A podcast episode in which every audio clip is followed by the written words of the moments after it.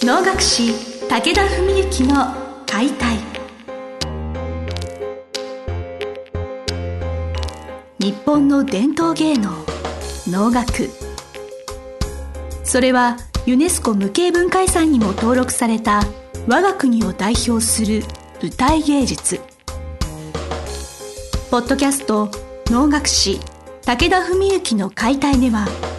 関税流して方として数多くの対局を演じてきた能楽師武田文幸が600年以上の歴史を持つ能楽を優しく解説。能楽師として自らの経験とその思いを語ります。今週も始まりました。花をつかむ心を広げる。お能を通して今を語る。武田文幸の解体。司会進行の小菅圭一です。文幸先生本日もよろしくお願いします。よろしくお願いします。前回の収録で5月の第2回車中発表会の見どころというところで北原さんのお能というお話をお伺いしたんですけれど、はい、えその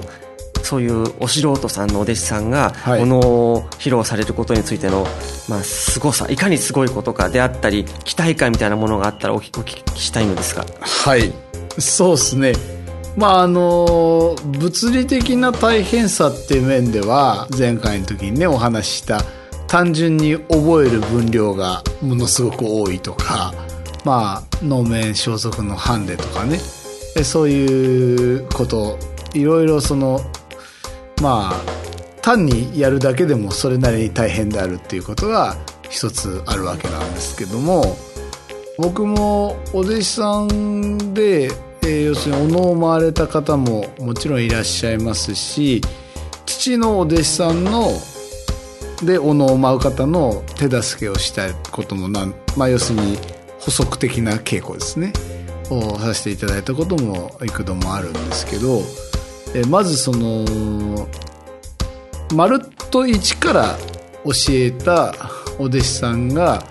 お能をやるっていうのは実は生まれて初めてなんです、うん、まあ、あの昨年文の会のくぬぎはちょっと別ですけどね、まあ、彼はプロとしてなので。でも彼とても、まあ、文の会の常政に向けて父の稽古も何度か受けてるんで、まあ、そういう面では2人で教えたとも言えるしまあ、そういう面では今回北原さんはもう本当僕以外の指導誰にも受けずにおのを舞うのでねそういうケースっていうのは実は初めてなんですね。だからそれの何て言うのかな一つのまあ期待感っていうかね。そういうものはすごいありますよねやっぱり。先生がご指導を始められたのは平成13年の国大関税会の指導者になられてからっていうに理解で大丈夫？あえー、っとですね僕がお素人のお弟子さんの稽古を始めたのは多分二十歳の時ですから平成10年ぐらいですかね。なるほど、はい、そのぐらいの,、はい、その平成が終わる最後の入りになってそう,、いう結実するというか。はい、まあ、そういう中でまあ稽古始めっていうのは「鶴亀」っていう曲からね始めて歌いのまあ一からもういろはからね、教えてまあ姉妹もそうですしね。でまああのやっていく中でまあ僕は彼女の場合はもう本当に長野の諏訪からね月に2回毎月 通ってきてくれるわけですね僕に習うために。でもう本当に長い年月休みっていうのもあちらからの欠席っていうのは本当に本当に1回か2回かもうほとんど記憶にないぐらい体も壊さないし仕事のなんとかでとかそういうんでももうまず休まない人なので、まあ、それだけでもね素晴らしいと思ってますしまあいつの日かねそのプロになってもいいかなって思ってるぐらいの人なのでまあ素人界のこうおのと言ってもまあ一般的に言うそれとはもしかしたらちょっと一線を画すぐらいのねかなりレベルの高いのをやってくれるんじゃないかとは期待してるんですけどね。私が初めてその北原さんという方をその認識したというのがおさらい会だったと思うんですけれど、はい、その時はその演目曲名がちょっととっさに出てこないんですけれどあの数体でなんかその、はい、披露された会がございまして、はい、やっぱ他のお素人さん他のお素人さんがどうこうとか比較してってことじゃないんですけれど、やっぱ世界観といいますかなんか上手とかそういうものじゃなくてなんか引き込む力みたいなものがすごく持った方なんだなと思いながら本当尊敬しております。それはいつぐらいの話ですかね？でも私がお稽古を入門されたのが3年前ですか？本当そのぐらいですね、はい、じゃあ3年前の秋ぐらいですかね。年始のあの新年会ぐらいのタイミングだったと思うんです、ね、なるほど、はい、そうですか、はい、あの実はそういうおさらい会っていう話で言うと、はい。僕はあのお弟子さんにお能を待ってもらう時は必ずやるパターンがあるんですね。っていうのはまああの何回か前に趣味っていう話で、はい、僕は歌いが趣味って言ってもいいぐらいですねって話をしたと思うんですけど、まあ、僕はもう能っていうものの基本は歌いだと思ってるのでお能をやるお弟子さんには必ずその前のちっちゃい発表会おさらい会とか稽古会みたいなやつで無本でですね本を見ないで暗唱でその指定をやるっていうことを進めてるんです、でそういう面で今度5月の発表会5月6日ですけども昨年の、えー、と10月だったか11月だったかに、まあ、いわゆるおさらい会というちょっと稽古会的なねそういう会の中で羽衣の指定をやっぱり無本で彼女にやってもらったんですね。まあ、半年後に向けてということでね。まあ、でそんな中で彼女が、まあ、もちろん素晴らしいパフォーマンスを披露してくれてでまあこれはもう完全におのおの位というかまあ面所属来て待ってるっていう想定の世界観で指導したわけなんですけどそしたらその時見てたとある学生さん現役の学生さんがですねもう本当今お能に魅了されて1ヶ月に何番何十番お能を見てるか分かんないぐらいの子なんですけど、でまあ、結構もう本当にいいものはいいし悪いものはあんまり良くなかったってかなりはっきり言う子なんですけどももう素人会っていうこととか玄人会っていうことをもう通り越して数体っていうものでこんなに感動することがあるんだっていうぐらい感動したらしいんですね。北原さんの羽衣を聞いて。でも全く本当におのおの世界っていうものがもうあの自分の中でも映像がすごいこう広がって数体でここまで人を引きつけられるっていうのはすごいことだと思ってでその方を指導してる先生に習えてるっていうことをねまたすごい幸せに感じて、まあ、僕が言うのも変なんですけども。すごくわかります、はい、気持ち、はい、だから本当に頑張ろうと思いましたって言ってくれて、まあ、それは本人にもね北原さん本人にも伝えたんですけどもまあだから今度ねお能で楽しみにしててねなんて彼にも言ったんですけどね。まあ、あの謙虚な方だと思うのでなんかあの、はい、それでいえいえみたいな形にはなると思いますけど、えー、すごくあの今もあの頑張ってお稽古とかされてるんだろうなって思いながら。そうですね。あのこの間初めて表をかけて稽古したんですけどもまああの能面をかけるっていうのと装束をつけるっていうのね。あこれクヌギの初しての時の話でももしかしたらそんなような話をしたかもしれないですけど、はい。装束をつける負担より表をかける負担の方がはるかに大きいんですよね。あの視界が狭くなってしまうそうですそうです。ええ。だから足元が見えないしまあ本当柱ぐらいしか頼るものがなくてまあ本当に誤解を恐れずに言えば、まあ、下手したら舞台から落っこってもおかしくはないぐらいのもう見えなさなんですよね。だまあそういう中ででも、まあ、ある程度僕の想像通りというか想定通りというかさほどの負担には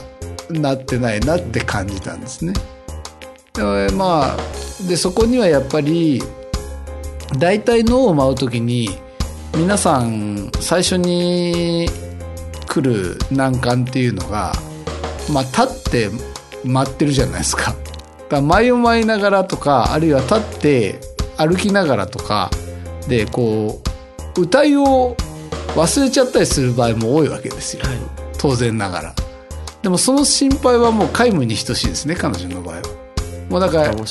居眠りしながらでも歌えるぐらいにそれは間違えないとかいうレベルじゃなくてきちんとしたもう羽衣の、えー、位っていうものを保ってあのもう居眠りしてもこの雰囲気この世界観で歌えるように稽古しましょうってそれをもう半年前におさらい会でやってるので、はい、だからそこはもう心配ないわけですよ。でもその彼女でも年始めの稽古の時に歌い分かんなくなったりしてあの1月だったかなで稽古終わった時にねあんなとこでねあんなことになるって夢にも思ってないでしょって言って本当自分でもびっくりしましたって これぐらい今までと違うんだなって思いましたって本人も言ってたんですけどでまあそれだからあもうでも早い段階でここもこれをやっといてよかったねって。だからこういう感じだからあらゆる角度からね今までやってるのに要素が2つも3つも加わってくるわけなんでだからあのそういうつもりで頑張ってやってねなんて言って。まあもう能面かけてやったらまあ何箇所かがちょっと行ききれなかったとこはあったもののもう今日のまま本番でもまあ別に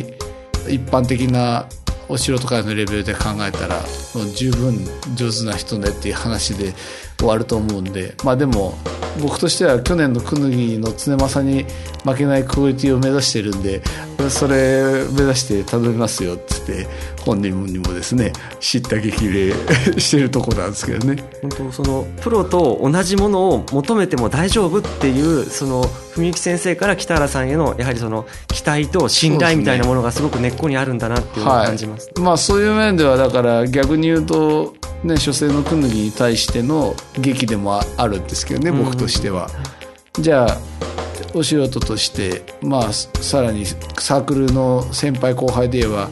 あ、彼から見ればかなりの先輩なわけですよね北原さんとしては。だけどもまあね働きながらその傍らでここまでねなことをやるじゃあお前はどうするんだとこれからとあの北原さんに、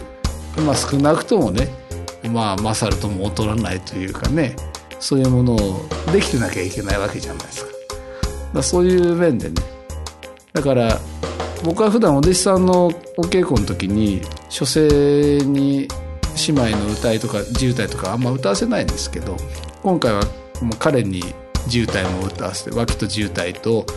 笛の生姜っていうのと全部歌うのは彼にさせて、で僕は林だけあしらってそれで北原さんが舞うっていう形でここ2回ほどやってるんですね。でちょっとおかしいとくぬぎの方にどんなったりして 北原さんがびっくりして止まるみたいなことはあったりするんですけど、まあ、そういう形ではい、でまあでも2人にそれぞれに話して北原さんにもくぬぎにも話してやっぱり普通のねパターンだとこういう形には多分ならないけど、まあ、僕としてはもう同じ扱いっていうぐらいの感覚なんで一緒にいろいろ感じてもらえばって。でプロを直してるのをお弟子さんとかにもあんまり普通は聞かせないわけですけどもうあなたの前だからもう全然そこはねあなたにとっても多分ためになる話もあると思うんでって北原さんにも言ってまあそんな感じでやってるわけなんですよね。すごく大変だけれどすごくその美しい時間だなというか羨ましいお話だと思いながらお伺いしはい、ぜひいつか見学に来てください。ありがとうございます。なんか